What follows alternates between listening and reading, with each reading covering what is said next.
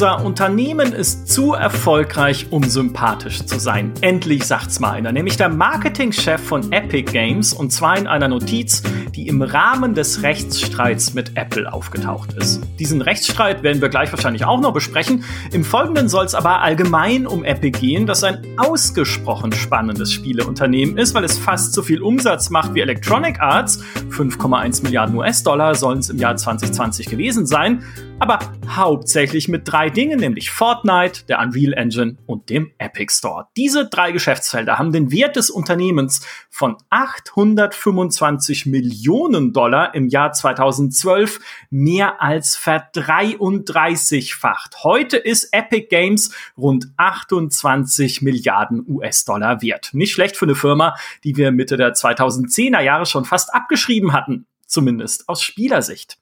Im Jahr 2021 feiert Epic nun seinen 30. Geburtstag und in all dieser Zeit hat ein und derselbe Mann die Zügel in der Hand gehalten, der Epic-Gründer und Geschäftsführer Tim Sweeney.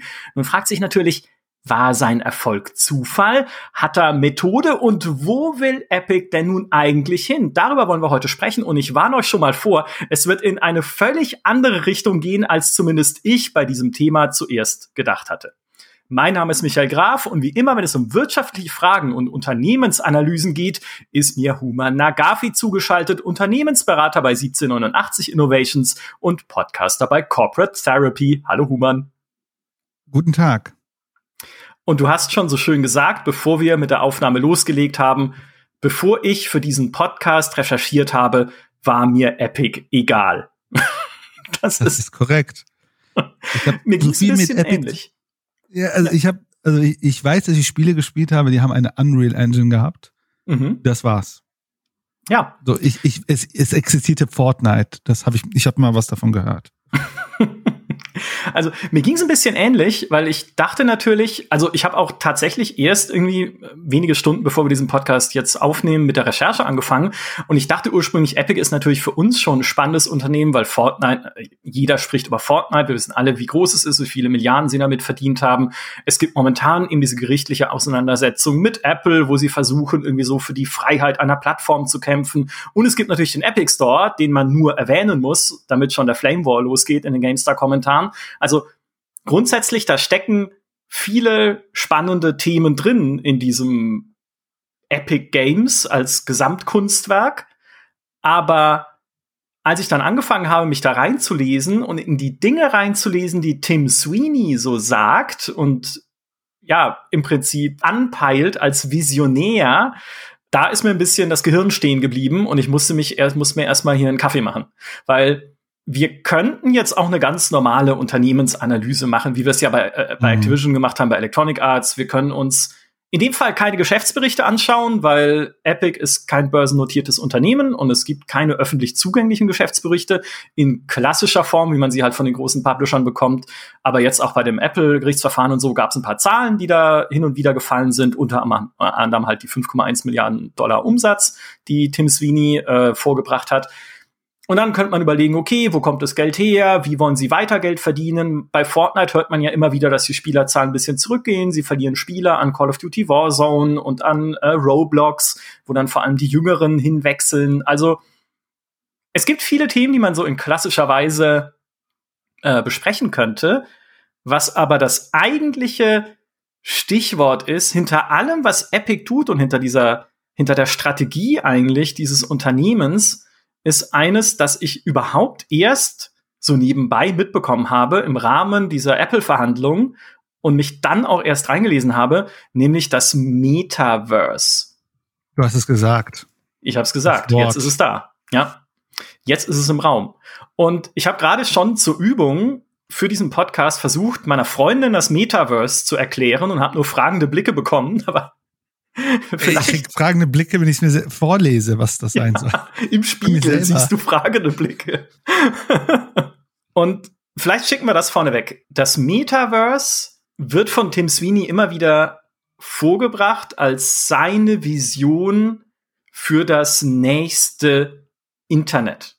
Und das heißt nicht die nächste Version des Internets als Marketing-Buzzword wie Web 2.0, Web 3.0, wo sind wir jetzt, Web 4.0, 5.0, keine Ahnung, sondern die nächste digitale Revolution, die unser Leben so stark verändern wird, wie es das Internet getan hat.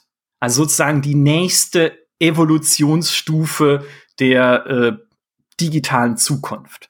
Und es mhm. ist nicht mhm. nur Tim Sweeney, der das irgendwie diskutiert. Es ist was, was dem Vernehmen nach in allen Tech-Konzernen diskutiert wird, weltweit. Ja, also wo geht das hin? Wie erschaffen wir das? Wie wird es aussehen? Und wie gestalten wir es im Wesentlichen so, dass wir dort eine bedeutende Rolle spielen? Also bei Facebook, bei Mark Zuckerberg wird das diskutiert, bei Google selbstverständlich, bei Apple spielt das eine wichtige Rolle, wahrscheinlich auch bei Microsoft, also bei all diesen großen Tech-Konzernen ist dieses, diese Frage, was ist das nächste Internet und wie spielen wir darin eine bestimmende Rolle, gerade absolut angesagt. Vielleicht äh, soll, sollten wir eine Sache vielleicht noch ergän- äh, erwähnen. Mhm. Der Begriff Metaverse das ist ja ein älterer Begriff. Ne, wahrscheinlich bist du auch schon hundertmal drüber gestolpert von neun, äh, 1992 von einem Roman Snow Crash. Ja. Und ich kannte den Begriff, also ich habe ihn gehört und habe ihn erstmal gar nicht verorten können und habe ihn, aber ich kenne ihn aus diesem DC Universe Kontext. Da gibt es ah. ja das ah. Metaverse sozusagen, wo ganz viele Universen, also das Metaverse sind die ganzen unterschiedlichen Universen, in denen diese Comics spielen, in, in, im DC Metaverse.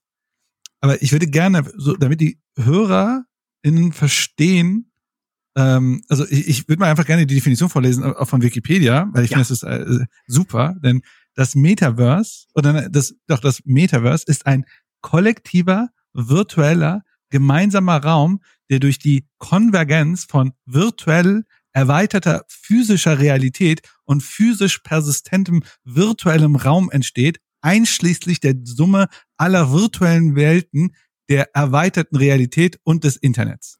Ja, also wenn es jetzt nicht klar ist, weiß ich auch nicht. es ist, im Prinzip kann man, ne, vereinfacht kann man sagen, es ist Ready Player One. Nicht genau so, wie es Ready Player One darstellt, als diese Virtual Reality Welt. Wie genau das am Ende technisch funktionieren wird, weiß kein Mensch. Und wie genau das als Plattform funktionieren wird, weiß kein Mensch. Aber das Internet wird quasi ersetzt durch eine virtuelle Umgebung, in der wir Menschen oder eine digitale Umgebung, in der wir Menschen noch viel mehr Zeit verbringen werden und viel mehr Geld ausgeben werden, mhm. als wir es heute schon tun. Weil wir sehen ja heute schon, ne, das Digitale nimmt immer mehr zu. Wir handeln mit immer mehr digitalen Gütern. Hallo Fortnite, ja. Und wenn es nur ein Bananenkostüm ist, für das ich Geld ausgebe, ich habe ja dann kein Bananenkostüm. Ich habe halt nur ein paar Bits und Bytes, die mir auf dem Bildschirm ein Bananenkostüm zeigen. Aber dieses, dieses digitale Kaufen, Handeln und Zeit im digitalen Verbringen wird immer mehr. Während der Pandemie noch mehr, ja, also das mag durchaus auch gewisse Entwicklungen beschleunigt haben. Und die Frage, die man sich dann eben stellt beim Metaverse, ist, was ist die nächste Stufe?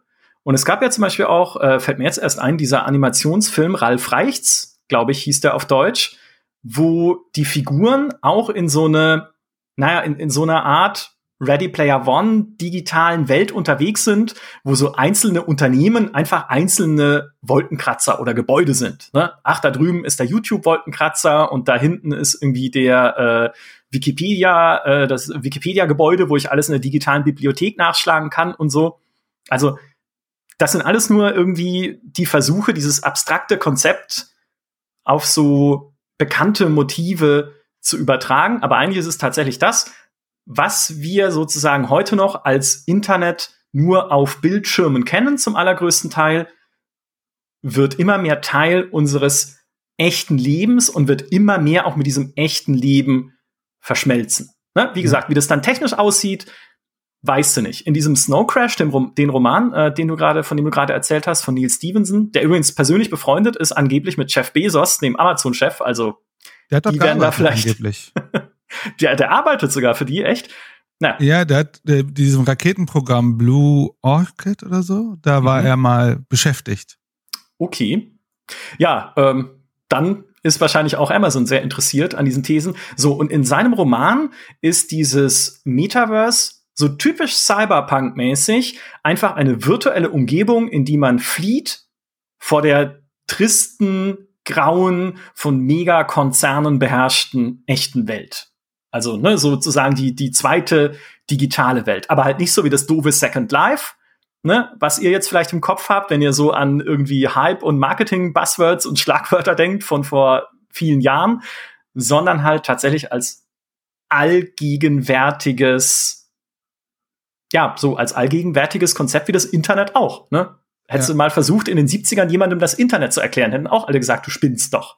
Ne? Und Schon in den 90ern wahrscheinlich. Vielleicht auch. Es ja. gibt nämlich ein ganz lustiges Video von Bill Gates, wie er, ich glaube, das war bei der Tonight Show, erklärt, was das Internet ist. Das war, wie gesagt, 90er, wo, wo er Bill Gates da war. Und er hat ihn ausgelacht und meinte, wie, da gibt's dann so eine Community für Zigarren, dann bestelle ich meine Zigarren aus dem Internet und lacht sich dann so, lacht Bill Gates im Grunde aus, ja, du kleiner Nerd. Ja. Äh, ja, ist lustig, sich das heute anzuschauen. Und ich ja. glaube, genau das ist halt dieses Metaverse-Ding. Ne? Ich glaube, geh mal zurück und erklär jemanden 80ern, Anfang 90ern Internet oder 70ern Internet, da werden die auch gucken, da ja, da gibt's und, und dann gucken sie, und was mache ich dann damit? Ja. Und das ist halt die Frage, die man sich stellt. Und vielleicht, um das sehr, sehr deutlich zu machen, dieses Metaverse-Idee ist nicht ein Produkt. Ne? Es ist nicht World of Warcraft oder Second Life. Es ist nicht Fortnite oder so. Es ist die Kombination von vielen Sachen, die zusammenkommen. Es ist zum Beispiel wie das Internet. Das Internet gehört ja niemanden, aber im Internet haben wir so Internetprotokolle. Es gibt Regeln, es gibt Standards, auf dem Internet kommunizieren können. Es gibt Transaktionsmittel, ne, dass wir ohne Geld uns überweisen können und so weiter. Also Sachen, die das Internet im Grunde möglich machen von der technologischen Seite, von der regulatorischen Seite, von der infrastrukturellen Seite und so weiter. Und das alles, diese Akkumulation und dann natürlich die ganzen Services und Apps und alles, was drumherum entsteht. Mhm. Das ist im Grunde auch in diesem Metaverse das Besondere dort. Und ich habe, das ist halt wirklich das, dieses, als ich gerade so lapidar vorgelesen habe, aber da steht ja physisch persistentem virtuellem Raum das bedeutet, und das jetzt kommt, ich muss aufpassen, dass wir nicht zu schnell in Philosophien abdriften, aber was es schon sieht, ist ein Raum, wo du, ne, du kaufst dir etwas dort und es bleibt in diesem, in dieser Welt, ja. so als würdest du dir in der echten Welt was kaufen. Es hat im Grunde diese Persistenz äh, und Werte, die du dir dort kaufst, bleiben deine, und jetzt muss man natürlich aufpassen, denn dann rennen wir relativ schnell wahrscheinlich in moderne technologische Konzepte wie ne, so Blockchain oder ich weiß nicht, ob du was von NFTs, also Non-Fungible Tokens gehört hat, die ja. ja dazu da sind, dass, dass virtuelle Assets einen Code bekommen, der ihn unique macht. Das heißt, es sind nicht nur irgendwelche Bits and Bytes, es sind die einzigartigen Bits and Bytes und die gehören nur dir, sodass im Grunde Eigentum auch in der virtuellen Welt stattfinden kann. Mhm. Ja, das ist ein sehr verrücktes Konzept, sehr verrückt, ja. Ja. Ich habe keine äh, Ahnung. CryptoKitties ist ein Beispiel dafür, wenn man Katzen mag, äh, zumindest für Blockchain. Ne? Wir kennen ja alle die äh, Kryptowährungen natürlich, aber man kann CryptoKitties ist einfach viel netter, um es zu erklären. Das basiert auf Ethereum, der Kryptowährung, die vielleicht auch der ein oder andere mal gehört hat. Und in diesem Spiel züchtet man Katzen und jede Katze hat genau wie halt auch Kryptowährung, eine Bitcoin, einen ganz einzigartigen Code und der kann nicht dupliziert werden und er kann durch Sicherungssysteme auch nicht zerstört werden und dieser Code zeichnet seine ganze Transaktionsgeschichte auf. Also wem hat das Ding mal gehört, an wen wurde es dann verkauft, dann, dann, dann. Ne? Und so handelst du eben in CryptoKitties mit Katzen, mit einzigartigen Katzen, weil jeder hat ihren eigenen Code, die auch ihre eigene sozusagen Verkaufsgeschichte aufzeichnen, damit immer klar ist, wem gehört es gerade. Also das war jetzt die an sich katzenlastigste Blockchain-Erklärung, zu der ich in der Lage bin. Aber genau, das ist halt ein wichtiger Baustein davon, dass so digitale Güter einfach erhalten bleiben und mhm. Eigentum werden, obwohl sie ja nicht in unserer sachlichen, dinglichen Welt existieren. Ja. Und ihr, ja, jetzt sitzt ihr mit euren Kopfhörern oder in eurem Auto, wo ihr diesen Podcast hört und sagt, aber was hat das mit Epic zu tun? Das ja, Epic, schon die ganze Zeit. ja, genau. Epic, Epic macht doch Fortnite und einen Store, den wir mögen oder auch nicht, in dem es Gratis-Spiele gibt. Und Epic macht eine Engine, die äh, erst vor kurzem auch Thema in unserem Podcast war, nämlich jetzt dann die Unreal Engine 5. So, was, wo, äh, was ist das für ein komisches Metaverse? Warum sitzt Tim Sweeney in einem Gerichtssaal, in dem es darum geht, dass er in iOS, also in Apples Betriebssystem, einen eigenen Store betreiben will und nicht den Apple Store benutzen will, weil da Apple halt Anteile abzweigt, warum sagt er dann in der Verhandlung, in der es um sowas geht, das Wort Metaverse und warum bezieht er sich bei allem, was er tut, irgendwie darauf? Und das ist, jetzt kommen wir tatsächlich ins Philosophische, weil äh, das ist ein bisschen die Antwort auf die Frage, wo will Epic eigentlich hin und warum tun sie, was sie tun, auf so einer übergeordneten Ebene. Also da ist es jetzt egal, welches Gratisspiel es gerade gibt im Epic Store und da ist es auch relativ egal, ähm, wie viel Geld sie jetzt gerade mit Fortnite einnehmen oder wie viele Spieler stattdessen doch lieber Call of Duty Warzone spielen, sondern diese Zukunftsvision erklärt halt ihre Unternehmensstrategie. Und es gibt, äh, auch den kannte ich bis vor drei Stunden nicht, es gibt äh, einen äh, sehr interessanten Experten, der sich da reingedacht hat und auch interessante Essays drüber geschrieben hat. Das ist Matthew Ball. Das ist mhm. der ehemalige Head of Strategy bei den Amazon Studios, heute glaube ich bei irgendeinem Venture-Kapitalfonds als ja. Eigentümer, hat beteiligter Mensch, Geldmensch. So, also Genau. Er hat ein, äh, also für die Leute hier, die äh, ihr Geld anlegen wollen, alles, was wir hier sagen, hat natürlich keine Beratungswirkung. Oh Gott, aber er hat einen ETF-Fonds aufgesetzt, der spezifisch nur in Unternehmen investiert, die in dem Kontext des Meta Metaverse arbeiten. Ja, genau. Und schreibt da eben auch sehr viel drüber in seinem Blog. Ja. Und sehr viel. Er hat äh, sehr viel, das ist richtig. Es sind sehr lange Artikel und sehr kleine Schrift. Es stört mich immer. Wofür habe ich einen 4K-Monitor, wenn dann ganz trotzdem ganz, ganz winzig kleine Schrift da ist? Ich kann zoomen, aber wer macht denn sowas? Ähm, und er hat im Prinzip die These aufgestellt, dass Epic etwas Besonderes ist, weil sie statt ihre Wertschöpfung zu maximieren, also aus dem, was sie haben, möglichst viel Geld rauszuholen, was so klassische Konzernlehre wäre, und sie sind ja nicht klein, ja, mit 5,1 Milliarden Umsatz in einem Jahr. Sie sind, also kann man schon sagen, das ist halt Konzerngröße, das ist nicht mehr die nette Klitsche von nebenan. So, aber oh, sie versuchen nicht aus dem, was sie haben, äh, jeden Penny rauszudrücken, sondern was sie tun, ist, sie investieren Milliarden, sehr viel Geld, um die Geschäftsmodelle von anderen zu untergraben. Und dann kann man fragen, einerseits, was heißt das? Vielleicht ist das die erste Frage, die wir beantworten sollten.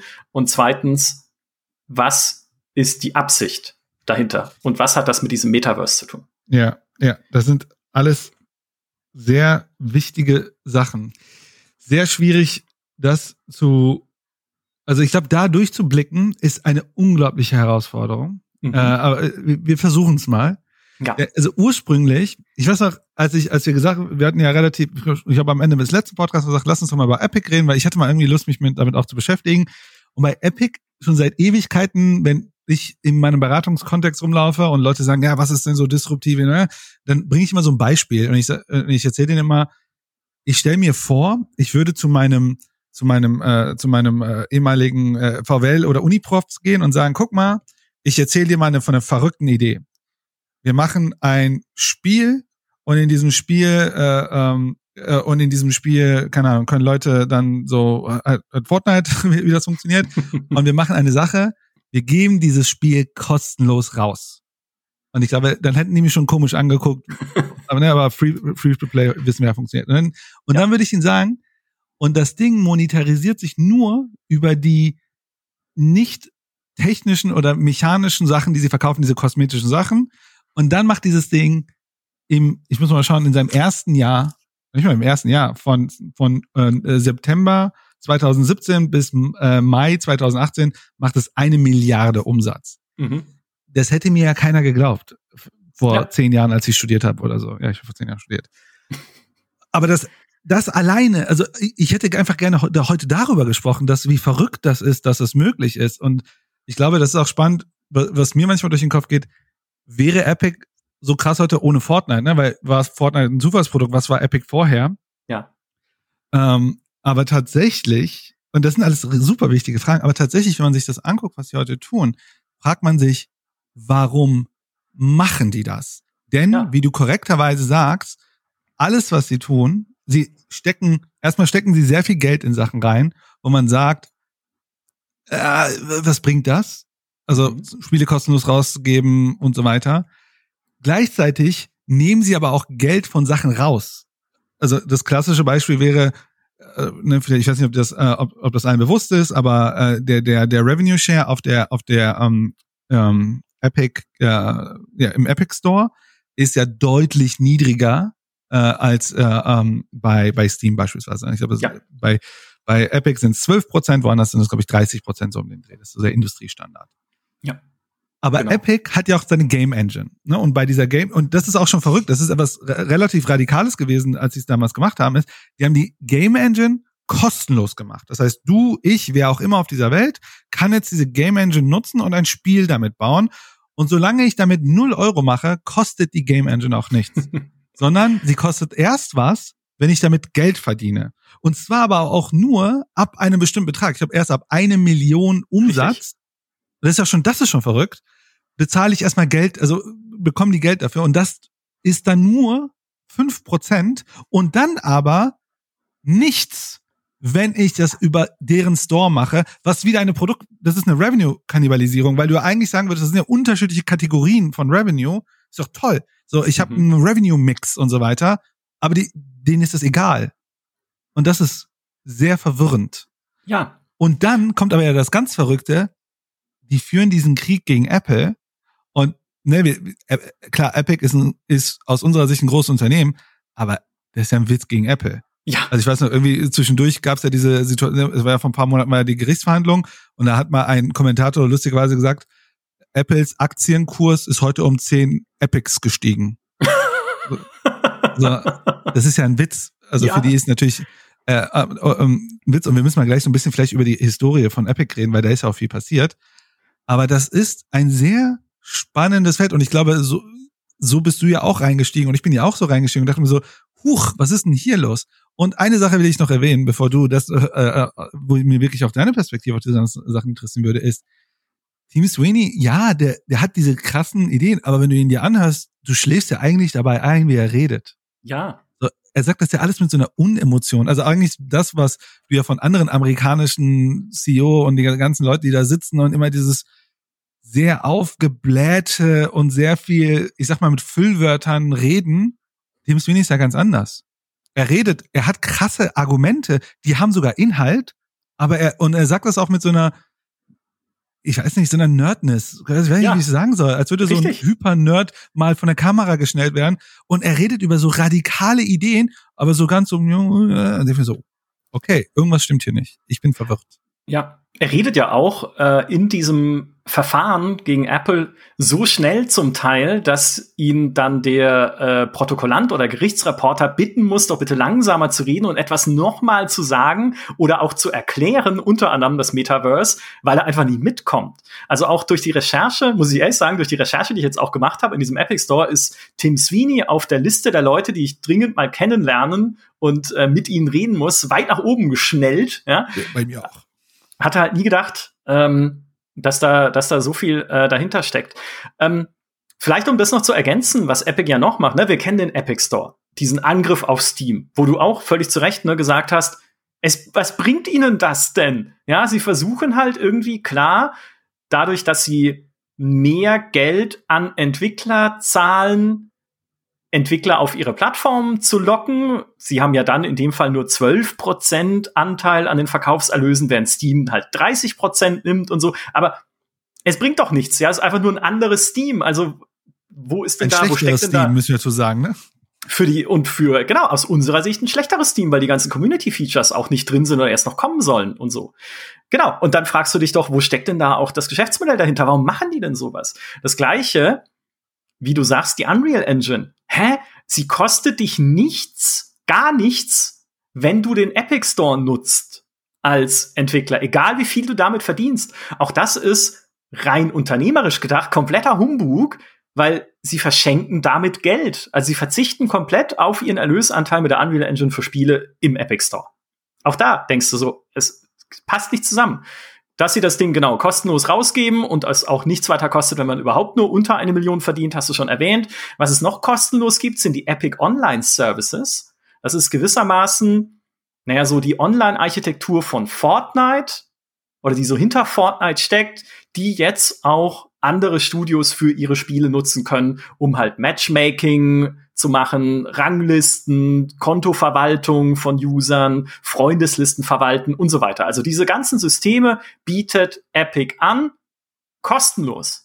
Und du musst nicht mal die Unreal Engine nutzen, um sie verwenden zu dürfen. Du musst auch nicht mal den Epic Store nutzen, um sie verwenden zu dürfen. Kann einfach jeder kostenlos nutzen. Und du denkst, Moment mal, deswegen habe ich vorhin gesagt, sie untergraben Geschäftsmodelle, ne? Es gibt professionelle Anbieter für sowas, die du bezahlen musst, logischerweise, als Entwicklerteam.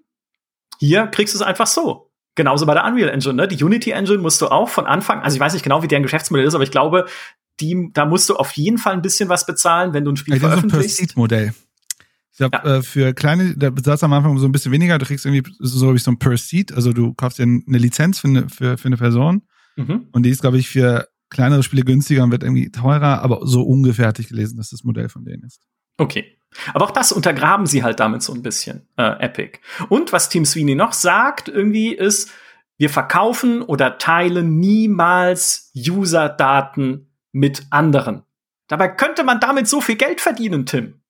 User-Daten, ne, Big Data, das ist das wertvollste, was es gibt bei einem Spiel wie Fortnite mit 350 Millionen wahrscheinlich inzwischen mehr registrierten Accounts. Nicht aktiven Spielern, ne, also muss man immer unterscheiden, aber über 350 Millionen registrierten Accounts, das, also ich sag mal, das wäre schon eine Hausnummer, mit der man irgendwo hingehen könnte. Machen Sie, sagen Sie aber nicht, äh, Sie, Sie machen es nicht. Und auch das untergräbt halt so ein bisschen so Datenhandelsgeschäftsmodelle, die es da draußen gibt. Sie untergraben Steam. Sie untergraben Third-Party-Entwickler für bestimmte Technologien, wie zum Beispiel dieses Nanite-System, über das wir auch gesprochen haben, das in der Unreal Engine 5 äh, steckt und das auch ein Podcast-Thema war vor kurzem, das ja Detailstufen von Objekten automatisch generiert. Also man weiß ja, ne, wenn Objekte weiter wechseln im Spiel, wird eine weniger detaillierte Version angezeigt, damit es weniger Speicher kostet und Rechenpower. Wenn du näher kommst, wird dann halt stufenweise ein immer detaillierteres Modell zugeschaltet. Und da musste man früher als Entwickler diese Dinge halt immer von Hand bauen. Dann baue ich halt hier den total detailarmen Baum, dann ein bisschen detaillierteren und dann den richtigen fancy Baum, wenn man halt direkt davor steht. Und das soll die Unreal Engine 5 einfach automatisch machen. Und es gibt noch andere Third-Party-Software, die das auch kann, unter anderem von Microsoft, aber die kostet Geld. Die Unreal Engine 5 mhm. kostet nichts. Und so untergraben sie halt auch dieses Geschäftsmodell von Microsoft und halt von anderen Anbietern, die irgendwie versuchen, äh, Spieleentwicklung, irgendwie an der Spieleentwicklung mitzuverdienen. Und die, ja.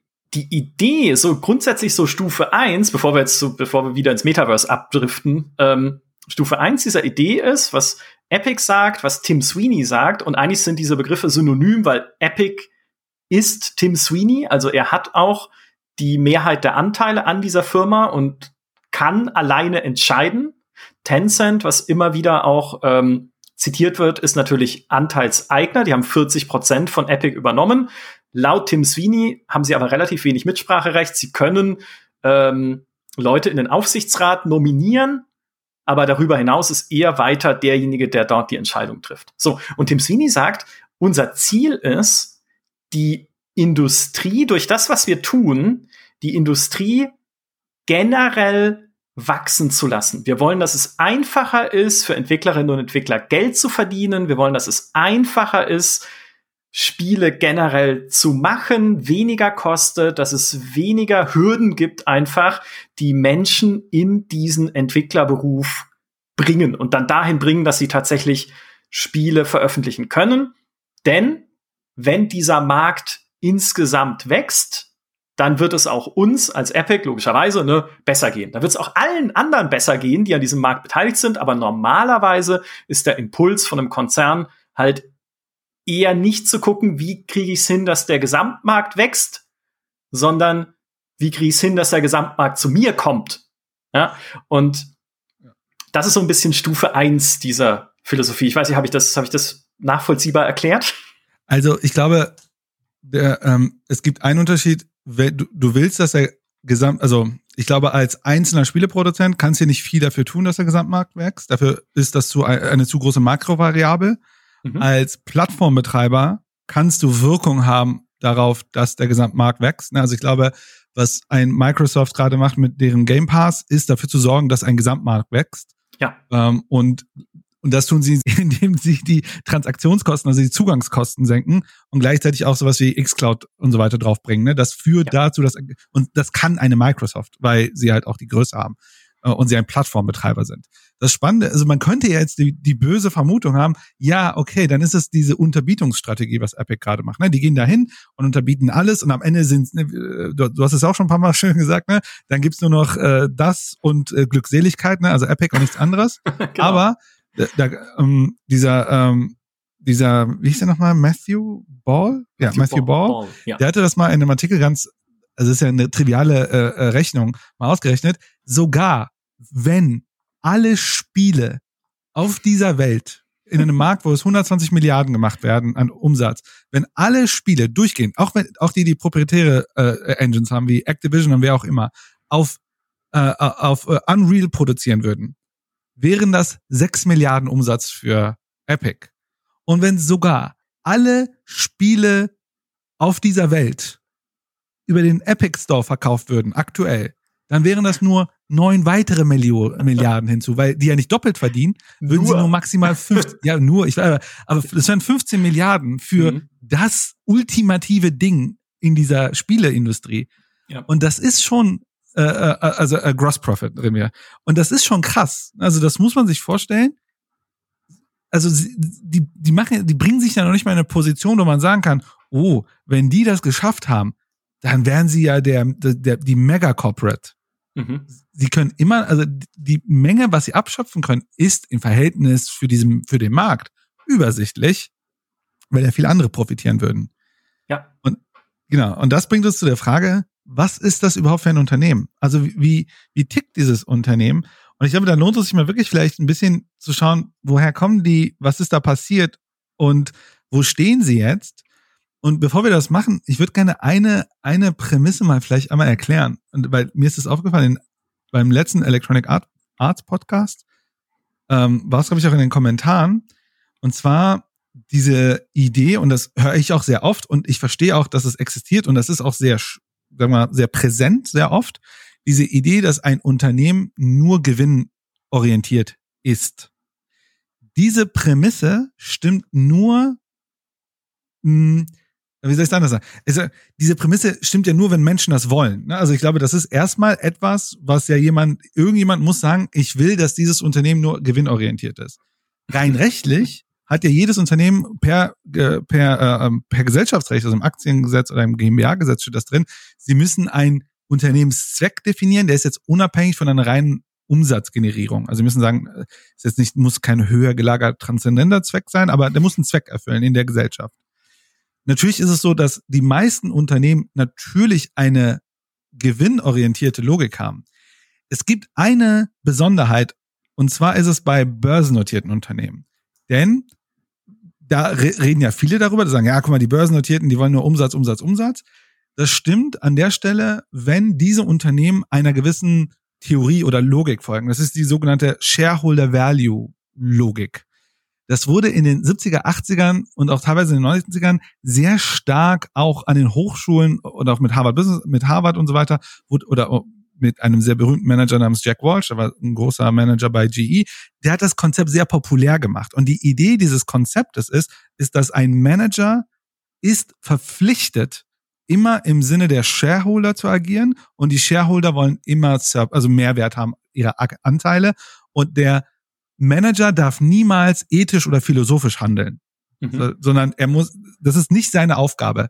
Das da findet eine Arbeitsteilung statt, das macht die Regierung oder was auch immer, aber der, die Kernaufgabe des Managers ist es, dafür zu sorgen, dass Aktienkurse steigen und Gewinne steigen. Und das ist diese Shareholder Value Logik. Aber die funktioniert natürlich bei Unternehmen, wo du natürlich Shareholder Value, also Shareholder hast. Mhm. Und man muss auch sagen, viele Unternehmen sind auch davon auch teilweise abgewichen, aber heißt nicht, dass sie weniger sind. Das heißt, was ich damit sagen will, das heißt nicht, dass jedes Unternehmen der Welt per Definition umsatzorientiert sein muss. Und das, glaube ich, sehen wir auch gerade bei Epic vielleicht. Und das gesagt, wäre ja mal ein bisschen interessant zu verstehen, woher kommt diese Firma. Ne? Also die kommt ja, also das ist relativ 20, 30 Jahre altes Unternehmen, 30 Jahre alt, ne? 30, ja. Die haben angefangen als, er, er hat angefangen als Berater. Ja. Für, für, für, für Internet oder für Computer. Ja, quasi das, was du machst, nur, nur früher.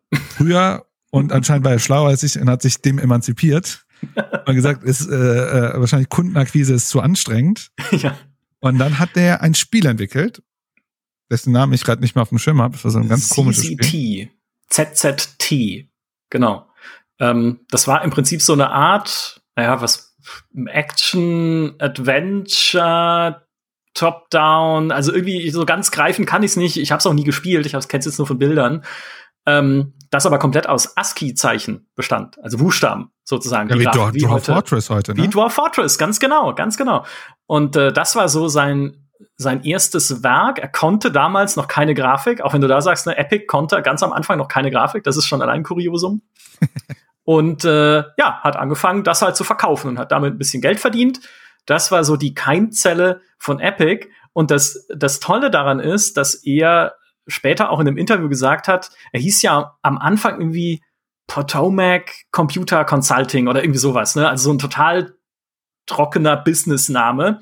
Und dann hat er gedacht, nee, er braucht irgendwas, was nach einer deutlich größeren Firma klingt, als er wirklich ist. Dann nennt er es Epic Mega Games. und dann war das halt ihr Name, ja, unter dem er dann gearbeitet hat. Und dann hat er halt langsam äh, angefangen, für die folgenden Spiele ein kleines Team aufzubauen und jemanden auch zu suchen. Und das ist der einzige Epic-Mitarbeiter, den ich kenne, persönlich, also den ich persönlich schon mal getroffen habe. Jemanden suchen, der ihm hilft, dieses Unternehmen auch wirtschaftlich weiter zu entwickeln und zu vergrößern und Partner zu suchen, Entwickler, Talentscouting zu machen, damit sie halt so ins Publishing-Geschäft einsteigen können. Und dieser jemand war Mark Rain. Mark Rain kennt man vielleicht noch, den hat auch häufiger mal die GameStar interviewt und der war auch auf der Games Convention in Leipzig 2004. Nee, doch, muss, es muss 2004 gewesen sein. Und ich erinnere mich noch an ihn und an unser Treffen, weil wir hatten dann am GameStar-Stand so ein kleines Buffet und haben halt Entwickler eingeladen. Das war immer so traditionell. Einmal äh, während der Messe macht halt die GameStar abends so ein kleines Get-Together mit, ähm, mit so Wiener Würstchen. Einfach, die man sich aus so einer Schüssel rausangeln konnte mit heißem Wasser. Und Mark Rain von Epic stand dann da und hat uns also nicht alle Würstchen weggemampft, aber eins nach dem anderen. Und die Kollegin Schmitz und ich, also ja, sagen noch heute, der Name Mark Rain ist für uns für immer verknüpft mit äh, dem, äh, dem Würstchenessen in Kette sozusagen. Ketten Kettenwürstchen essen so. Und äh, das war das ist so meine Epic Anekdote aber er und heute besitzt er ein NHL Team mit ein Eishockey Team habe ich jetzt noch mal mir angelesen. Auch guter Werdegang. Vom Würstchenesser am GameStar stand zum NHL Teambesitzer und den hat sich Tim Sweeney eben dazugeholt am Anfang um so ins Publishing Geschäft einzusteigen. Und da haben sie auch das erste Epic Spiel gemacht das ich jemals gespielt aber nie bezahlt habe nämlich Epic Pinball. Diesen Flipper. Und es gab eine Shareware-Version davon, in der man nur einen Tisch spielen konnte mit so einem Androiden drauf, mit so einem Roboter. Und das habe ich rauf und runter gespielt. Damals, ich weiß nicht, wo das herkam. Ich weiß nicht, wie es, also keine Ahnung, wer mir das irgendwie gegeben hat. Und ich wusste auch damals nicht, dass es eigentlich ein Spiel ist, in dem es noch viel mehr Flippertische gibt. Aber ich hatte diesen einen Tisch in der Shareware-Version und habe ihn ja quasi Tag ein, Tag aus gespielt, irgendwie äh, in, den, in den frühen 1990ern. Mhm. Genau. Weißt du noch, was dein erstes Epic-Spiel war? Es, ich glaube, ehrlicherweise, es gibt nur eins. Unreal okay. Tournament. Ah, okay. Und, und das ist halt so ein bisschen mein, mein, mein Ding, äh, was ich mich so ein bisschen gefragt habe, ist, was hat denn Epic vor Fortnite besonders gemacht? Mhm. Außer die Unreal Engine. Ja. Ich weiß es nicht. Vielleicht hast du da tiefere Erkenntnisse und Unreal Tournament und Gears of Wars vielleicht ein bisschen. Also ich glaube, Epic hatte nie Scheu davor, ihr ganzes Unternehmen umzubauen oder sagen wir mal, ihren Fokus zu wechseln. Weil es gab diese Anfangszeit, wo sie, na, Tim Sweeney hat so sein erstes Spiel gemacht, sie haben noch ein paar andere gemacht. Chess Jackrabbit war, glaube ich, äh, auch von Epic. Und sind in dieses Publishing eingestiegen. Aber das war, die eigenen Spiele waren da nicht so wichtig und gepublished haben sie auch eher so kleine Sachen. Das war so Epic 1.0. Dann haben sie angefangen, Unreal zu entwickeln. Das war das bis dahin größte Projekt. Sie haben eine eigene Engine dafür gebaut. Sie sind richtig eingestiegen in die Spieleentwicklung. Also weg von diesem Publishing, von Kleinkram mhm. hin zu, hey, wir machen jetzt ein richtig großes Shooter-Projekt, also in dem Boom-Genre des Jahres 1998. Und dann mhm. halt auch Unreal Tournament als nächstes Projekt mit Multiplayer. Und sie waren damals noch ein kleines Team. Ich glaube, an Unreal Tournament haben 13 Leute gearbeitet. Aber das war halt ihr Einstieg in diese Entwicklergeschichte. Das war so Epic mhm. 2.0. Dann Anfang der 2000er, Mitte der 2000er Jahre haben sie gemerkt, das PC-Geschäft, gerade für Singleplayer-Spiele, ist irgendwie nicht mehr das Wahre, weil einerseits gibt's viele Raubkopien, andererseits ist der Markt auch nicht so groß für irgendwie Singleplayer-Shooter wie Unreal und Unreal 2. Wir müssen was anders machen. Und sind auf die Konsolen gegangen, sind an Microsoft herangetreten mit Gears of War, das dann 2006 rausgekommen ist und eine sehr erfolgreiche Serie wurde, insgesamt auch über eine Milliarde Dollar umgesetzt dann über die Jahre hinweg und haben sich halt dann komplett so in ihrer äh, also ihren Entwicklerfokus verlagert auf die Konsolen. Das war so Epic 3.0. Und dann irgendwann in den frühen 2010er Jahren haben sie gesehen, eigentlich ist es nicht mehr sinnvoll, normale Singleplayer-Spiele zu entwickeln, mhm. weil die Budgets werden immer größer. Also neues Gears of War sollen sie dem Vernehmen nach gesagt haben, würde 100 Millionen Dollar kosten was einfach zu viel gewesen wäre, was ihr Team auch nicht hätte stemmen können. Sie haben Microsoft dann vorgeschlagen, einen Multiplayer Gear sofort zu machen, was dann Microsoft nicht wollte. Und das war, so, war dann so die Geburtsstunde von Epic 4.0, wo sie gesagt haben, wir wollen Richtung Service Game gehen. Ja. Und das schon 2012, 13. Also als dieses ganze Thema Service Game noch lang nicht so präsent war, wie es heute ist. Also wieder so ein Verschieben äh, ihres Fokus. Und das war dann auch der Punkt, an dem Tencent eingestiegen ist. 40 Prozent übernommen für 330 Millionen Dollar. Ich meine, mhm. heute ist die Firma 28 Milliarden wert, also da kann man auch so ein bisschen nachrechnen, wie, wie ja. sich dieses Investment gesteigert hat. Genau. Ja, ähm, na, ich habe, das war tatsächlich dieser. Ich habe mich die ganze Zeit gefragt, warum dieser Schritt zu Tencent. Und ich glaube, wenn mhm. man sich das anguckt und auch so die Kommentierung und die Interviews von 2012 anguckt, war es wirklich, wir haben diesen Trend gesehen, dass es in diesen Game as a Service geht. Sie wollten als Game as a Service Unternehmen auch umstrukturiert werden. Und da war Tencent für sie auch ein spannender Partner dahingehend, dass, ich glaube, zu der Zeitpunkt hatten sie schon League of Legends, äh, also Riot Games. Äh, das, das also League of Legends gab's schon. Ich weiß nicht, ob sie da schon zu Tencent gehört haben. So ja, aber auf jeden Fall hatte Tencent wohl zu dem Zeitpunkt schon Erfahrung mit Games as a Service. Ja, definitiv, ja klar, definitiv. Und ja. das war für die auch, okay, cool, so, die helfen uns zu verstehen, wie wir da, 2012 war das auch ein recht neues Thema, mhm. wie wir uns dahin organisieren und wie du schon selber sagst, zweit, also, äh, sorry, 2000, doch, 2012. Und das ist, da finde ich super spannend, da will ich mich direkt reinsteigen und sagen, diese Entwicklung ist doch verrückt. 2012 war der Unternehmenswert, also der Unternehmenswert, wie man den bei nicht börsenorientierten Unternehmen macht, man bewertet die immer an den Transaktionen. Also man guckt zum Beispiel, wie, wie viel Prozent hat Tencent bezahlt für Anteil X und das ist dann so der sogenannte Marktwert. Ne? Ähm, mhm.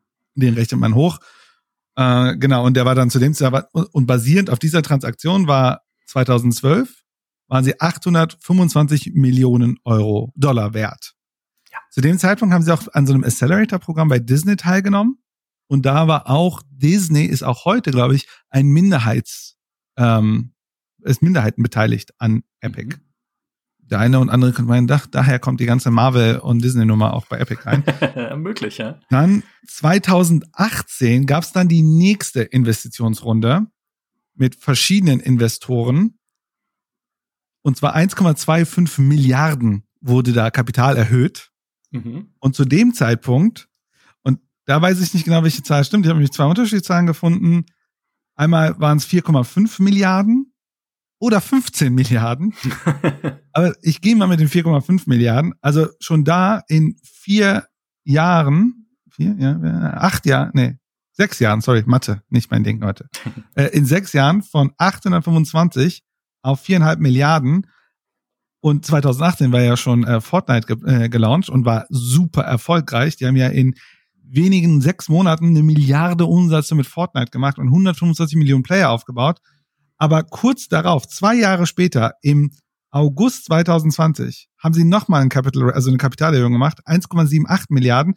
Und da war die Firma schon 17 Milliarden wert. Mhm. Und wie du sagst, dieses Jahr die letzte Kapitalerhöhung, eine Milliarde mit einer Unternehmensbewertung von 28,7 Milliarden. Ich würde mal sagen, Tencent kann sich die Hände reiben. Das war der Deal des Jahrhunderts. Ja. ja Und definitiv. spannenderweise, mhm. Sony ist auch ein strategischer Investor mit einmal 250 Millionen für 1,4 mhm. Prozent mhm. und jetzt dieses Jahr in der letzten Kapitalierung haben sie nochmal 200 Millionen reingeschossen. Ja. Ja, ja, ja, viele, viele Partnerschaften. Aber dieses, äh, um nochmal drauf zurückzukommen, dieses, diese Entscheidung 2012 so ein bisschen, ne, wir gehen jetzt in Service Game Richtung. Das war eigentlich der Punkt, wo wir auch bei GameStar gesagt haben, die sind für uns weg vom Fenster. Mhm. Weil da haben sie, ne, einerseits sind wir eh, würde ich sagen, tendenziell eher Singleplayer fokussiert, so klassische PC-Spiele, die wir ja auch selber lieben. Ähm, sie haben irgendwie dieses Unreal Tournament angefangen als Community-Projekt, wo wir auch da saßen und gesagt haben, was soll das denn? Also sind, können die jetzt kein Unreal Tournament mehr machen? Das war doch eigentlich gut. Unreal Tournament 4, weiß ich nicht, ne? Kann man so und so sehen, aber eigentlich können sie es doch. Und jetzt machen sie es aber irgendwie mit der Community zusammen, also Crowd-Entwicklungsprojekt. Was soll das denn werden? Kam auch dann lange nichts Neues irgendwie oder nichts Großes, Brauchbares an News bei raus. Dann haben sie Gears of War an Microsoft verkauft. Das heißt, die Marke gehörte ihnen dann nicht mehr ab 2014. Dann kam 2016 Paragon, was äh, also man kann nicht mal sagen, dass es abgestürzt ist, weil dafür hätte es abheben müssen erstmal. Also das ist einfach sang- und klanglos verschwunden. Und dann bringen sie halt 2017, im April 2017, dieses, diesen Co-op Third-Person-Shooter Fortnite. Ja, wo du sagst so, äh, äh, auch nicht mal als Free-to-Play-Spiel, sondern dann hat's 40 Dollar gekostet, ne, als irgendwie, okay, kämpft gemeinsam gegen Zombies? Ich weiß nicht, also gegen ja, was kämpft Zombies. man da, ne? Genau, okay. Und wir alles, was ist denn das? Was ist mit Epic los? Also haben die es verlernt? Können sie es nicht mehr? Ja, und dann kam halt wenige Monate später, im September 2017, Fortnite Battle Royale. Was sie ja nicht mal erfunden haben, ne, sondern von PUBG geklaut, mehr oder weniger, und halt gerade kopiert, was im Markt erfolgreich ist, mit einem cleveren Geschäftsmodell, dem Battle Pass, ne, darf man nicht vergessen. Also das war ja, eine sehr, sehr gute war, ne? Idee. Oder? Also, oder? Ich, ich meine, es gab schon Spiele vorher. Äh, es gab garantiert Spiele vorher, die, aber das System ist so, also, also eigentlich ist es so offensichtlich, dass es das schon gegeben haben muss. Mhm. Aber sie haben es halt groß gemacht dann mit Fortnite. Und das wurde von Streamern aufgegriffen und so weiter. Die Fortnite-Story ist ja oft genug erzählt worden. Ja.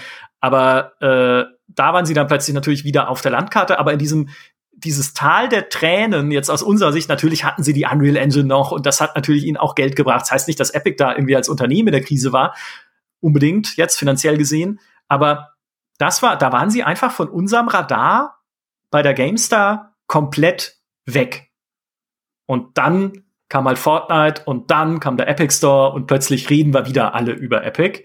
Ähm, und äh, bis halt jetzt natürlich, äh, in, bis es jetzt kulminiert in diesem Podcast, würde ja. ich sagen. Und ich würde behaupten, vor Fortnite war es einfach ein Spiele-Engine-Unternehmen, was Geld bekommen hatte von Tencent und wahrscheinlich auch eigenes Geld wiederverwertet hat, um so zu experimentieren und zu schauen, wie man in diesem Kontext ein coole Spiel auf den Markt bringen. Aber das war ja struktureller Zufall. Also das war, also das ja. kannst du ja nicht, das, niemand hätte das planen können, dass das passiert, was passiert ist. Und dann, glaube ich, haben die aber sehr spannend, also ne, das Interessante ist ja, was sie dann damit gemacht haben. Nicht unbedingt mit den Fortnite-Milliarden, sondern mit diesem riesen Investment, denn dann ist Tim Sweeney oder wer auch immer hat sich hingesetzt und sagt, ich gehe jetzt mal auf Einkaufstour. Und wenn man sich dann die Akquisitionsliste anguckt, die ist ja verrückt. Also, keine Ahnung, die haben 2018 CloudGin gekauft, dann ein Unternehmen, das heißt Camu, eine Anti-Cheat-Software. 2019 Three Lateral, die machen so Content-Kreation. Agog Labs, Scripting-Software. Psychonix, ah, Rocket League, die kenne ich. Ja. Äh, äh, Twin Motion Visualization, auch ein Tool für Design, Live on äh, ah, Live on Air ist spannend. Das ist so eine App, House Party. Ich weiß nicht, ob du die kennst. ja. Social Community App. mhm. Genau. Und dann Quixel, die machen Fotogrammetrie. 2020 ja. Club Motion, super awesome. Hypersense, alles so, äh, so, so Engine-Programme und so weiter. Dann 2021 Red Game Tools, Middleware machen die. Dann Tonic Game Group, die zu denen gehört ja Fall Guys. Richtig. Äh, und dann zuletzt noch Capturing Reality, nochmal Fotogrammetrie und Art Solution. Also sie haben auf jeden Fall nicht das Geld rumliegen lassen. Ja. Und das sind halt für Tim Sweeney, sagt er auch in Interviews, alles Bausteine für diese Metaverse-Idee mhm. Und für diesen Gedanken. Und das war jetzt auch in ihrer letzten Finanzierungsrunde, die sie hatten, ich glaube im April 2021, ne, wo auch Sony noch mal äh, Geld nachgeschoben hat und viele andere Investoren auch. Ich glaube auch über eine Milliarde Dollar, die sie da noch mal eingenommen haben. Ja, eine Milliarde. Hat, ja, hat er auch gesagt, wir können halt dieses Geld auch nutzen, um weiter an einer gemeinsamen sozialen Erfahrung, ja, ihr kreuzt es gerade an in eurem Buzzword-Bingo, ich weiß, stimmt auch, ja, aber einer gemeinsamen sozialen Erfahrung zu arbeiten über Fortnite, Rocket League und Fall Guys hinweg. Ne? So ein bisschen, das waren die Entwicklerinvestments und auf der anderen Seite halt die Engine-Investments in so auch eine gemeinsame technische Basis.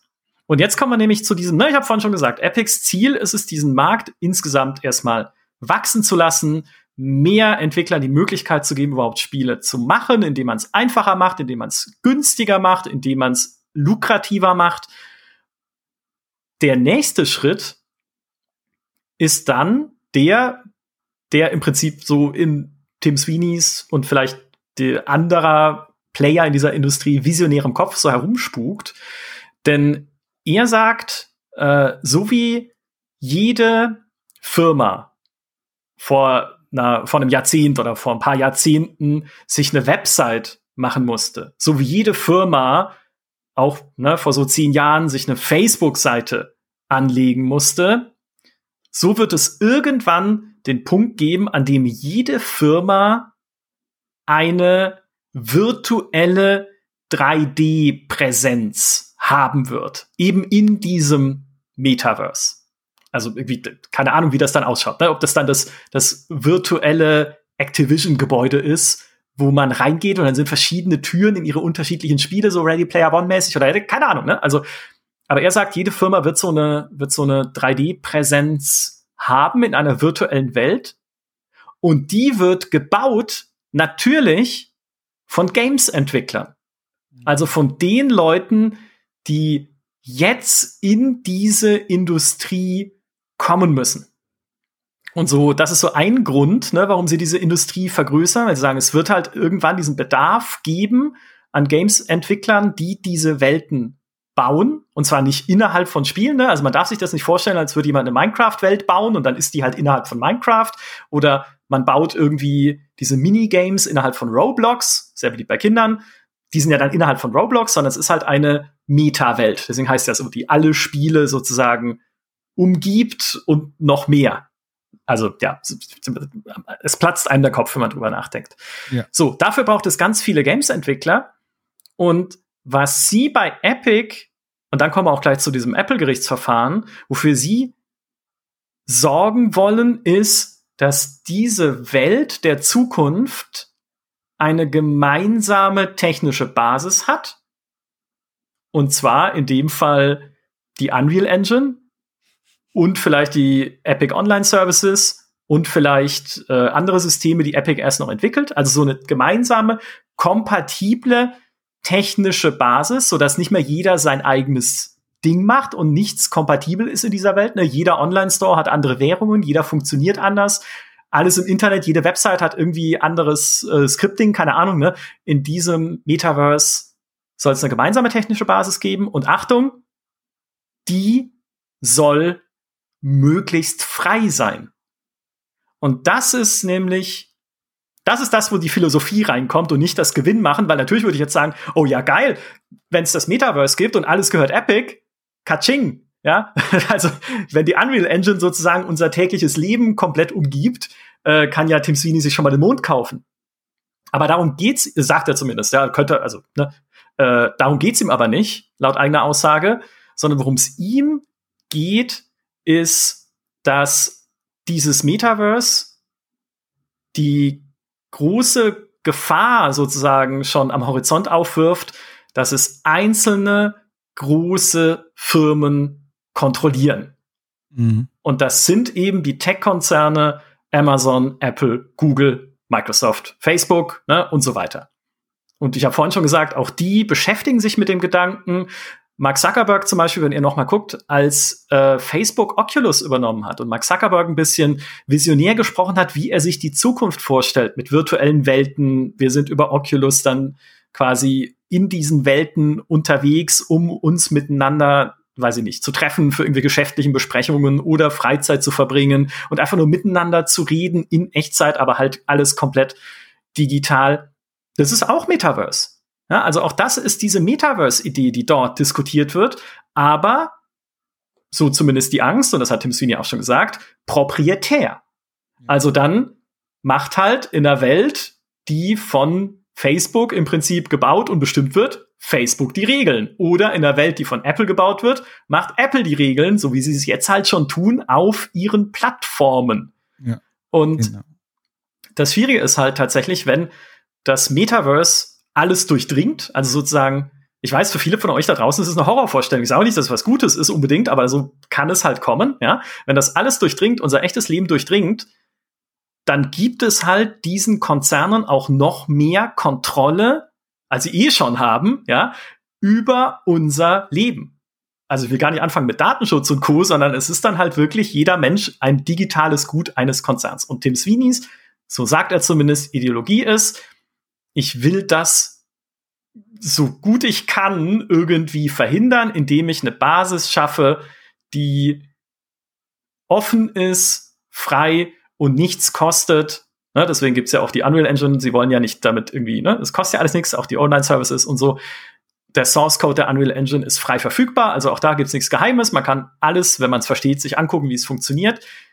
So wie es damals auch war, als das Internet erfunden wurde. Weil das Internet wurde ja auch erfunden, nicht um Leuten Anzeigen ins Gesicht zu halten oder so, sondern, also kann man, kann man machen, ja, sondern es wurde halt erfunden von Forschern, die äh, einfach Daten untereinander austauschen wollten und Daten allen verfügbar machen wollten. Und auch da gibt es einen Satz, man, äh, das hat, glaube ich, der Matthew Ball geschrieben, stellt euch doch mal vor, das Internet wäre nur unter dem Gedanken erfunden worden, dass ihr Anzeigen sehen müsst. Wie würde es dann heute aussehen? Wahrscheinlich nicht so, wie wir es kennen, sondern weit restriktiver und weit ähm, ja schlimmer als als die, die doch recht offene Plattform, ja. als die wir das Internet kennen. Und das ist so ein bisschen die Vision, die Tim Sweeney verfolgt. Er möchte halt nicht, und das ist aber schwierig, dass in Zukunft, na, man kann sagen, dass die Zukunft Cyberpunk wird. Dass halt alles von irgendwie Konzernen bestimmt und gelenkt wird. Ja, zumindest ein Teil der Zukunft, den ja. virtuellen Teil zumindest. Ja, genau. Denn ich glaube, ähm, es gab ja auch schon beim Internet ganz oft Situationen, wo äh, größere Lobbyverbände versucht haben zu sagen, wir machen so eine Art zwei Doppeltier-Internet. Ne? Äh, du kannst, äh, wir, wir, wir, äh, ein Teil des Internets ist das schnelle Internet und wenn Unternehmen viel Geld haben, opten sie sich dafür ein und können ihren, können den Nutzern eine bessere Experience geben als äh, die anderen. Und dann war es ja auch immer, das wird immer das Bessere, aber da investieren wir ja rein, das wird immer so verkauft als, ey, dann, dann haben wir der Teil, der aktuell ist, der bleibt ja und dann kommt ein Add-on rein. Und mhm. da war ja immer so die Angst, ah, dann steht so ein zwei die, die viel Geld haben, können das tolle Internet und so weiter. Und dann gibt's Restriktionen und Leute werden rausgesperrt und so weiter und so weiter. Ich glaube, beim Internet ist es heute vollkommen normal, dass wir froh sind, dass der äh, dass die ganzen Regulatorien und, und der Quellcode und was auch und, und die äh, äh, genau und die Skripte und so, dass die alle frei sind. Ne? Und das, ja. das führt natürlich zu einer hohen, ich nenne es mal Biodiversity, also einer hohen Diversität. Es gibt viel Sachen, die komisch sind, aber es gibt halt auch sehr viel Spitzen-Content, Breiten-Content. Ich meine, wir beide machen gerade Podcasts über den Internet und ich habe einen und wir machen das und das ist alles möglich. Das erlaubt uns ja dadurch, dass diese Daten und so weiter und dass die Transaktionskosten im Internet so niedrig sind und alles. Mhm. Und ich glaube, erstmal cool, dass jemand sagt, wäre scheiße, wenn das bei einem anderen nicht so wäre. Ja. Um, Tim Sweeney hat sich ein bisschen wie, man gefühlt, habe ich das Gefühl, er ist sozusagen der Elon Musk der Spielebranche geworden, wenn ich mir das anhöre, was er so erzählt. Und ich würde mal im ersten Schritt mal den Schritt wagen und sagen, was ist denn, wenn wir ihm glauben, bevor ich ihn gleich kritisiere? Ach so, ich dachte, Denn, das wäre schon die Kritik und die Beleidigung. Aber okay. Ach so. Oh, nee, nee, ja, okay. ja, was ist, wenn wir ihm glauben? Genau. Nee, was, wenn wir ihm glauben? Und, oder beziehungsweise was, wenn seine Handlungen Gewicht und ernsthaft ist, äh, ernst sind? Denn, und da will ich mal, ich habe vorhin dieses Shareholder Value Konzept kurz erklärt. Es gibt auch ein Gegenmodell dazu. Das ist relativ avantgarde, nächstes Mal. Äh, es gibt das, die Idee der sogenannten postkapitalistischen Organisation, einer postkapitalistischen Firma. Ich weiß, ich versuche jetzt nicht zu akademisch zu werden, aber die Idee einer postkapitalistischen Firma ist es, ist eine Firma, deren Steuerungswerkzeuge sozusagen auf der Basis, worauf sie Entscheidungen treffen, keine monetär, äh, monetären, also geldmonetären Entscheidungsgrößen sind. Solche mhm. Unternehmen haben in der Regel zwei Messebenen. Das eine nennt sich sozusagen der Lebenserhaltungsmessinstrument oder Viability Indicator. Das sind natürlich monetäre Sachen mit, haben wir genug Geld, machen wir genug Umsatz, halten wir diese Firma am Leben, können wir unsere Leute bezahlen. Aber das ist nur ein, wir messen, dass wir am Leben bleiben. Ne, wie du vielleicht manchmal zum Arzt gehst und mal so einen Pulscheck machst und guckst, ach, mein Herz schlägt noch, super, man kann weitermachen, kann mein Leben weiterleben. Wäre schlecht, mhm. wenn es nicht gut wäre, dann müsste ich vielleicht ein bisschen was dafür tun. Und dann haben die, ich nenne mal, ich nenne es mal sowas wie Progressionsmetriken, also Wachstumsmetriken, die aber nicht monetär sind, sondern die sagen, diese Firma existiert, um etwas zu erreichen und wir messen unseren Erfolg an irgendwas anderem. Um mal ein ganz dummes Beispiel zu bringen, weil das nicht stimmt, aber vielleicht macht es das ganz nahbar. Es gibt die Legende, dass Facebook in seiner Anfangsphase eine Metrik hatte, wie viele Menschen haben wir auf der Welt verbunden. So, und mhm. da, und wir treffen unsere Entscheidung dahingehend, erhöht es diese Zahl. Wie gesagt, das ist, ich würde sagen, ein, eine romantische Legende. Ob das stimmt, weiß ich nicht, aber ich glaube, das macht es ganz nahbar. Mhm. Und weil ich fand es ganz interessant, als ich mir ein paar Analysen zu Epic angeguckt habe, und zwar ist es ja kein kleiner Laden mehr, es ist ein großer, erwachsener und äh, gereifter Firma, die nicht, was ich gerade erst erzählt habe, die sagen, wir verstehen das nicht. Warum treffen mhm. Sie diese Entscheidung? Wir verstehen das nicht. Wir verstehen das, das ist und das nicht. Und wenn ich mir das durchlese und meine Perspektive drauf bringe, sage ich, es hört sich und fühlt sich so an, als ob Epic mit zwei Metriken fährt. Die eine ist, wie bleiben wir am Leben? Und das ist auch ganz spannend, wenn man sich zum Beispiel die Kritik von Sweeney anguckt bezüglich einem Apple oder auch bezüglich äh, Steam, wo sie sagen, ey, wir haben uns mal hingesetzt und ausgerechnet, x Prozent sind äh, äh, Transaktionskosten, x Prozent sind äh, Servicekosten, x Prozent sind die, sind die Serverkosten. Und wenn ich mal meine Kostenkalkulation sauber mache, denke ich, der, der Grenzpreis sollte bei 12 Prozent sein. Mhm. Und das ist so ein Viability-Argumentation. Ne? Du, du, du machst eine Argumentation, du sagst, mit so viel Geld bin ich so gut profitabel, dass ich sagen kann, ich habe ein gutes Unternehmen.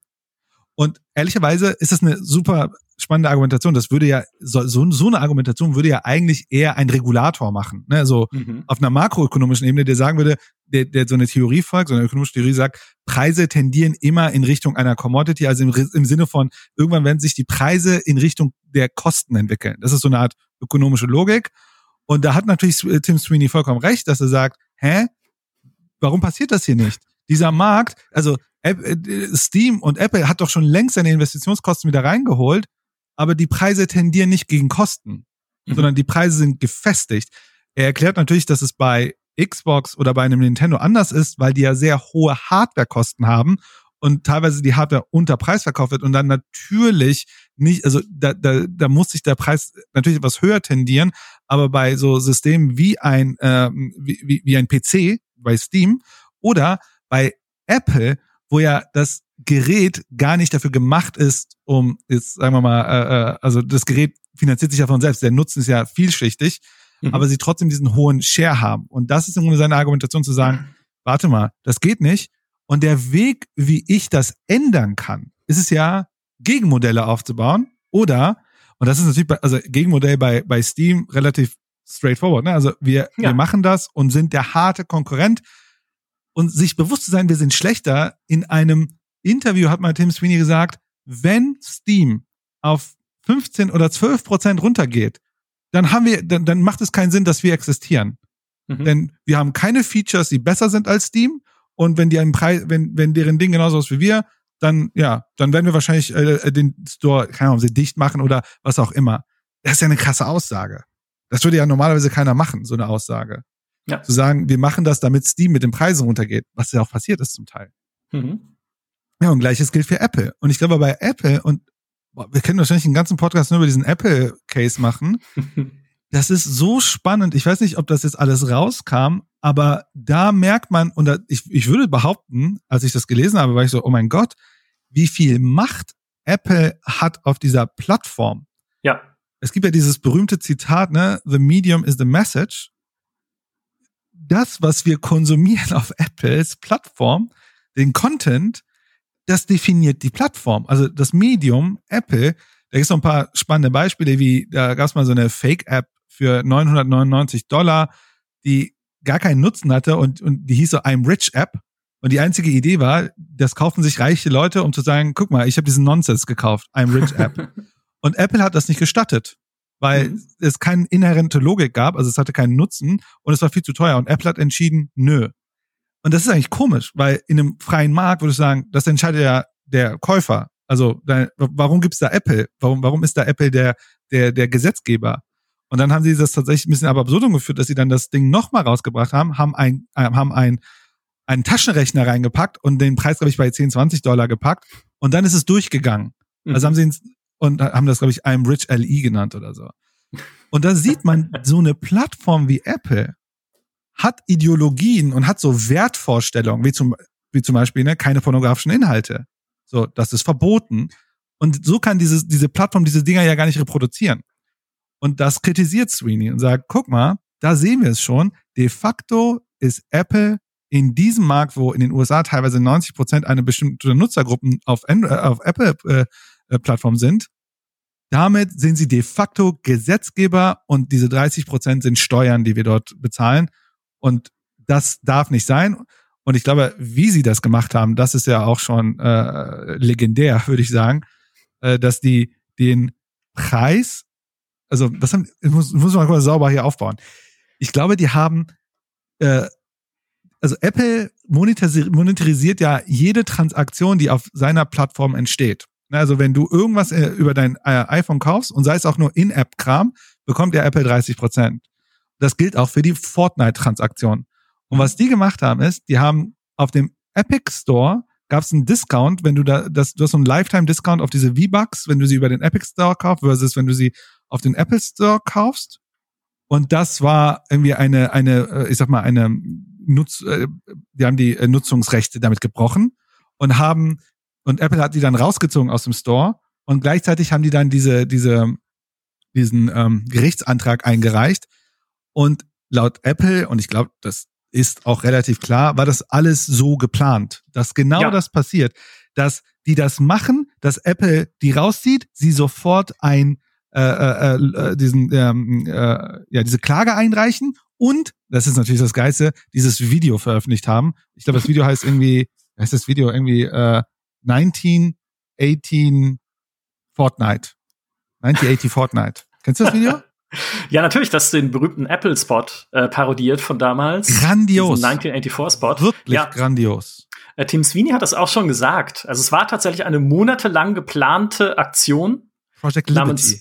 Project Liberty, ja. ganz genau, die sie dann halt in Kraft gesetzt haben zu einem bestimmten Punkt. Und ja, nicht nur gegen Apple, sondern dann auch gegen Google, von dem Sweeney ja sagt, ja, Google tut immer so, als sei Android offener ist dann aber eigentlich nur Fake Open, wie er sagt, weil sie Third-Party-Herstellern und Third-Party-Apps automatisch bestimmte Nachteile geben.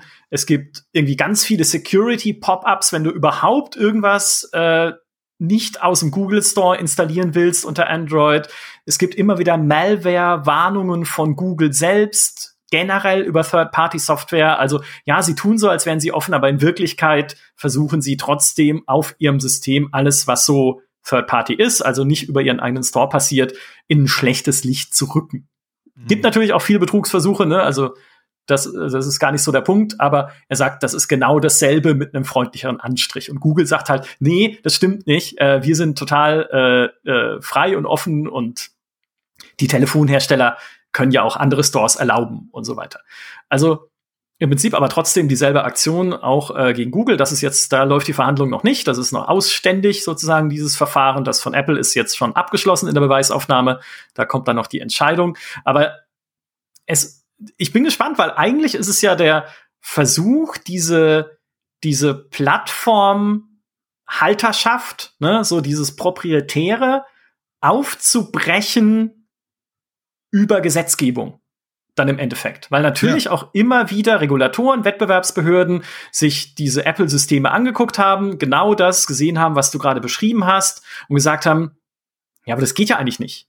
Also ja, es ist natürlich euer Telefon und euer System, iOS und der Mac und so, aber dass ihr wirklich jede Regel selbst bestimmt und keine, kein Quäntchen Offenheit dort zulasst, ist doch in irgendeiner Form oder könnte doch Wettbewerbsverzerrung sein. Also es gab es immer so ein bisschen diese, diese Skepsis äh, seitens der Wettbewerbsbehörden und da hat Tim Sweeney halt gesagt, gut, jetzt, jetzt eskalieren wir es halt. Einfach in so einem Fall wie Fortnite. Auch ein bisschen natürlich auf dem Rücken der Fortnite-Spieler auf iOS, die dann nicht mehr spielen konnten ähm, wo sie dann auch bei äh, Epic Angst hatten, dass dieser, diese Wut, und das war dann auch so, auf sie zurückfällt, weil sie das ja dann initiiert haben mit ihrer Aktion. Ja, also plötzlich kann ich auf meinem iPhone nicht mehr Fortnite spielen und Epic ist schuld.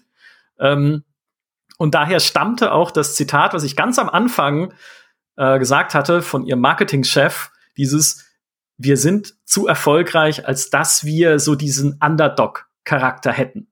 Also Leute werden uns nicht unterstützen und uns werden keine Herzen zufliegen, wenn wir gegen Apple antreten, auch wenn natürlich Apple um ein Vielfaches noch größer ist als wir, gelten wir halt trotzdem auch schon selber als Großunternehmen und müssen uns da gar nichts, äh, gar nichts irgendwie ausmalen. Aber ja, das ist halt, das ist halt so ein bisschen Teil ihrer Strategie, diese, diese Plattformdominanz irgendwie regulatorisch aufbrechen zu lassen, muss man ja sagen. Sie selber können es ja nicht aber sie können halt dafür sorgen, dass es irgendwie die Gesetzgebung und die Behörden dann tun, wenn sie erstmal sehen, was da passiert. Auf Basis dieses Urteils, was dann vielleicht gefällt wird. Und man muss wirklich und, sagen, also ich ja? glaube, in diesem Verfahren, also ich weiß nicht, für mich war das nicht so ersichtlich, aber wie krass und welche Wirkung tatsächlich strukturell Apple hat auf Industrien äh, ich hatte mal in einem Artikel gelesen, ja, da, da, war, da wurde als Beispiel das Cloud Gaming gebracht und warum diese Industrie zum Teil nicht funktionieren kann wegen Apples Restriktionen. Zum Beispiel, dass Apple erlaubt dir deine äh, deine äh, Cloud Gaming App äh, äh, bei denen hochzupacken. Also die Regeln haben sie verändert. Früher ging es gar nicht. Dann haben sie die Regel erlaubt, dass du die App hochladen darfst, aber sie dürfen keine Spiele haben, weil hm. du musst das ist das Verrückte, jedes Spiel einzeln erlauben. Also wenn mhm. äh, Google äh, Stadia die Spiele hochladen will, muss Google Stadia für jedes einzelne Spiel ein Erlaubnis bekommen von Apple, ob das geht oder nicht. Und dann durften die auch nur, wäre jedes Spiel eine eigene App, die du runterladen musst, die dann zur Situation führen könnte, dass wenn, I don't know, Cyberpunk bei drei Hosting-Anbietern ist, du dann dreimal im Store Cyberpunk hast, einmal von know, Microsoft, einmal von Google und so weiter. Und da, da gab es eine interessante Analyse, die tatsächlich gar nicht so uninteressant war, die erklärt haben, für ein Apple ist ja auch Streaming im Gaming ja gar nicht so interessant, beziehungsweise eigentlich sogar negativ, denn das führt ja dazu, dass ihre alten iPhones dann genauso die Spiele abspielen können wie die neuen High-Performance-iPhones. Äh, und warum sollte man sich sozusagen upgraden auf immer höhere Performance der, der Telefone, wenn dann Grunde ja so ein ganz einfaches äh, notwendig ist. Und wenn man solche Motive dann vermuten könnte in einem Unternehmen, dann würde ich sagen, also ich muss ehrlich sagen, das ist wirklich ein mutiger Schritt, den da Epic gemacht hat. Es, ich, ich verstehe, also die haben ja eigentlich gar keine Vorteile. Ja. Ja. Und die werden es wahrscheinlich nicht. verlieren, würde ich mal mhm. behaupten. Mhm. Also ich glaube ja, nicht, dass die Chancen gut sind. Nee, vor allem sie treten ja, also eigentlich treten sie ja stellvertretend äh, nicht nur gegen Apple an, sondern gegen diese ganze Tech-Branche, deren Hauptgeschäftsmodell es ja ist. Also Plattformen aufzubauen und zu monetarisieren. Google macht ja nichts anderes mit YouTube und Co. Und auch Amazon nicht und Co. Also es, Wo es ein bisschen lustig ist, ne? Also da entwickeln sich ja so richtig so Fronten. So Facebook und Microsoft haben sich hinter Epic geschlossen und ja. Äh, und Valve hat sich jetzt auch so, so ein bisschen, also zumindest der ähm, also Valve hat es, glaube ich, auch zum Teil so ein bisschen pro Epic kommuniziert und meinen so, ey, Wettbewerb ist ja gut, ne? auch hier bei uns, äh, äh, äh, im, im Steam Store, in, bei Steam und so weiter. Und ja. da entsteht eine ganz verrückte Sache. Und ich finde das sehr spannend, äh, was da gerade passiert. Stimmt. Oh ja, danke, dass du es nochmal sagst. Richtig, weil Facebook unterstützt Epic tatsächlich. Also die stehen da auf der anderen Seite, wenn es wiederum um Apple und Google geht, die ja ne, Plattformen haben, auf denen auch Facebook aktiv ist, aber vielleicht nicht so aktiv, wie sie es gerne wären. Ne? Auch wiederum, was Zahlsysteme angeht und sowas. Also deswegen ist Facebook dann in dem Fall auf der Seite von. Also ja, es sind interessante Koalitionen, die sich dann einfach ja, bilden, so wie auch Spotify und Tinder haben sich ja. jetzt offiziell für äh, Epic äh, sozusagen. Ich glaube, da hat sich sogar eine ganze Koalition, äh, so, so, so eine Art äh, Verband gebildet. Mhm. Und das ist, ich glaube, das ist eine sehr spannende Debatte. Die Herausforderung, die ich natürlich jetzt habe, ne, ich hatte gesagt, so ein bisschen Kritik muss ja auch noch rein.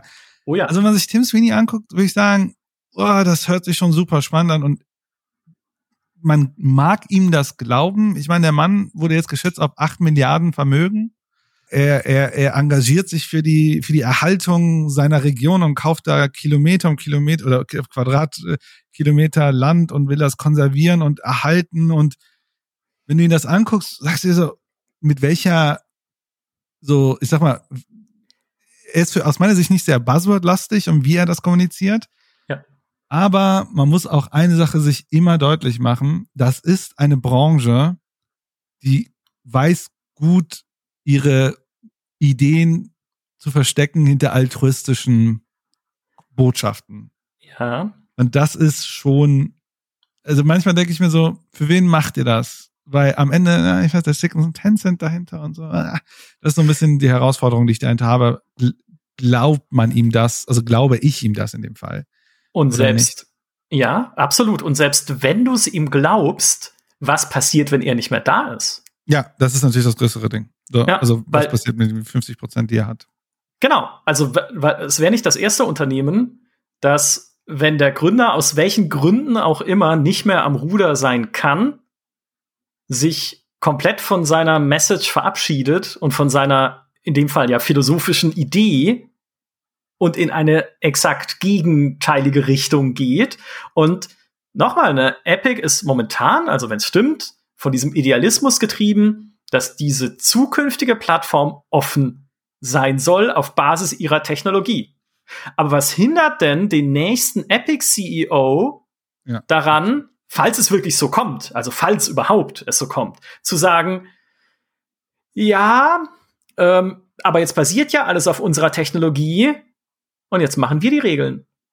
Ja, und dann ist halt Epic das unter, äh, es hat halt als, als Blümchen angefangen, als freundliches und ist dann halt doch ähm, die Diktatur. Also so ein bisschen. Ja, also weißt du, was ich meine. Ja, Diese Gefahr ist halt einfach, dass es umgedreht wird. Absolut. Ja? Also ich glaube auch, also ich bin davon überzeugt, dass Ding lebt mit ihm. Und die Frage ist natürlich, was passiert danach? Und um dir jetzt wieder zwei bisschen Credit ihm zu geben, er hat aber auch, er benutzt, er sagt aber auch Sachen, die aus meiner Sicht so erfrischend sind in dieser Industrie, wo die wirklich diese, ich, ich sag mal, diese Hypokratie, ne, diese Heuchlerei manchmal sehr deutlich machen.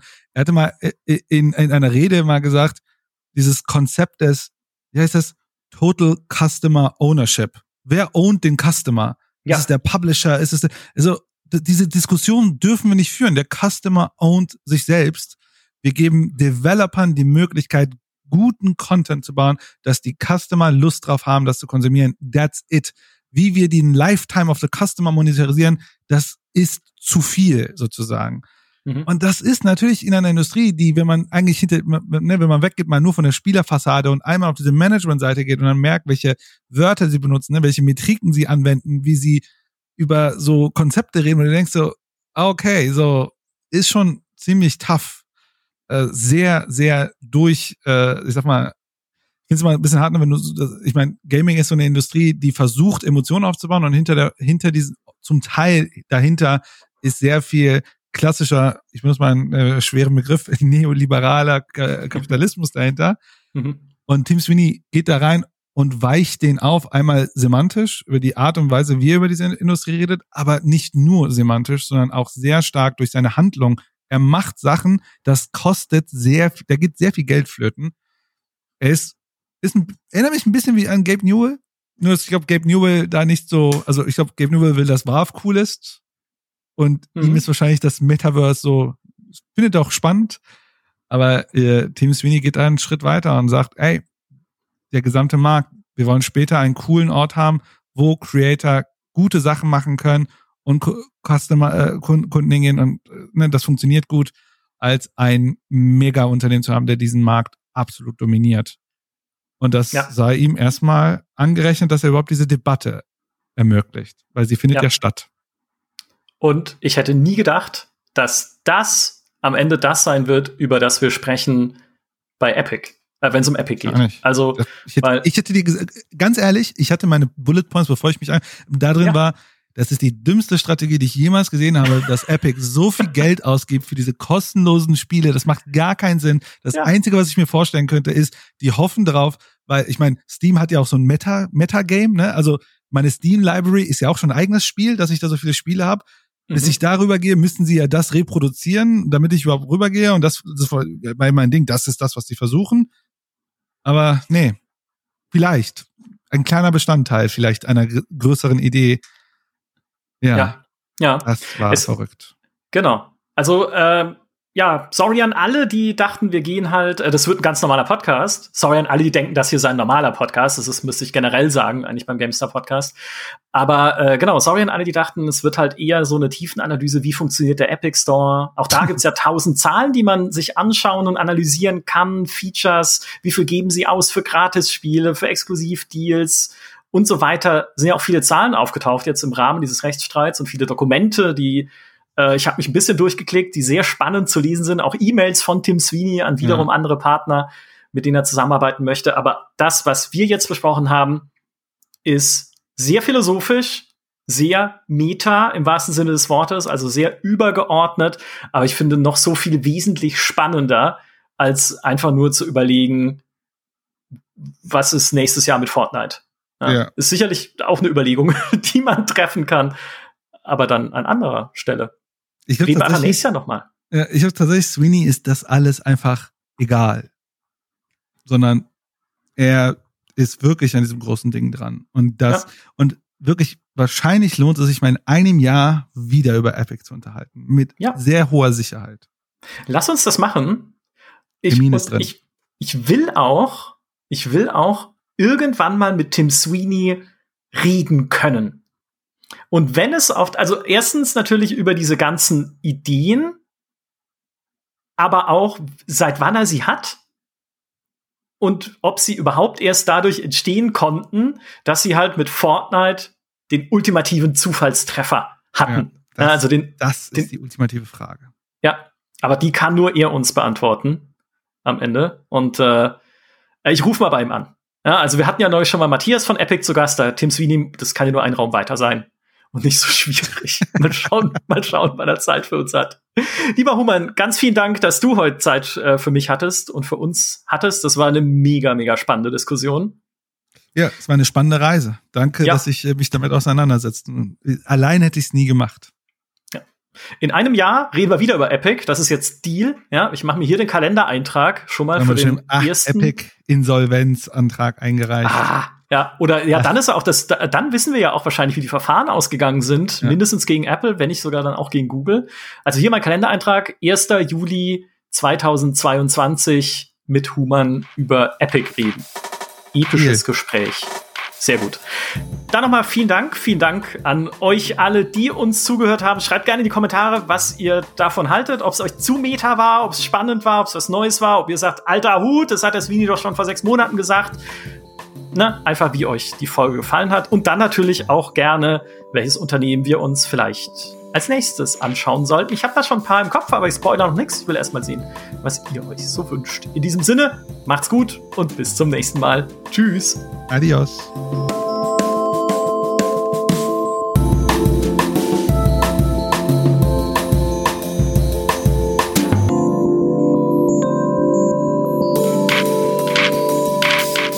Unser GameStar Podcast ist zu erfolgreich, um sympathisch zu sein. Endlich sagt's mal einer, nämlich der Max. Nuil.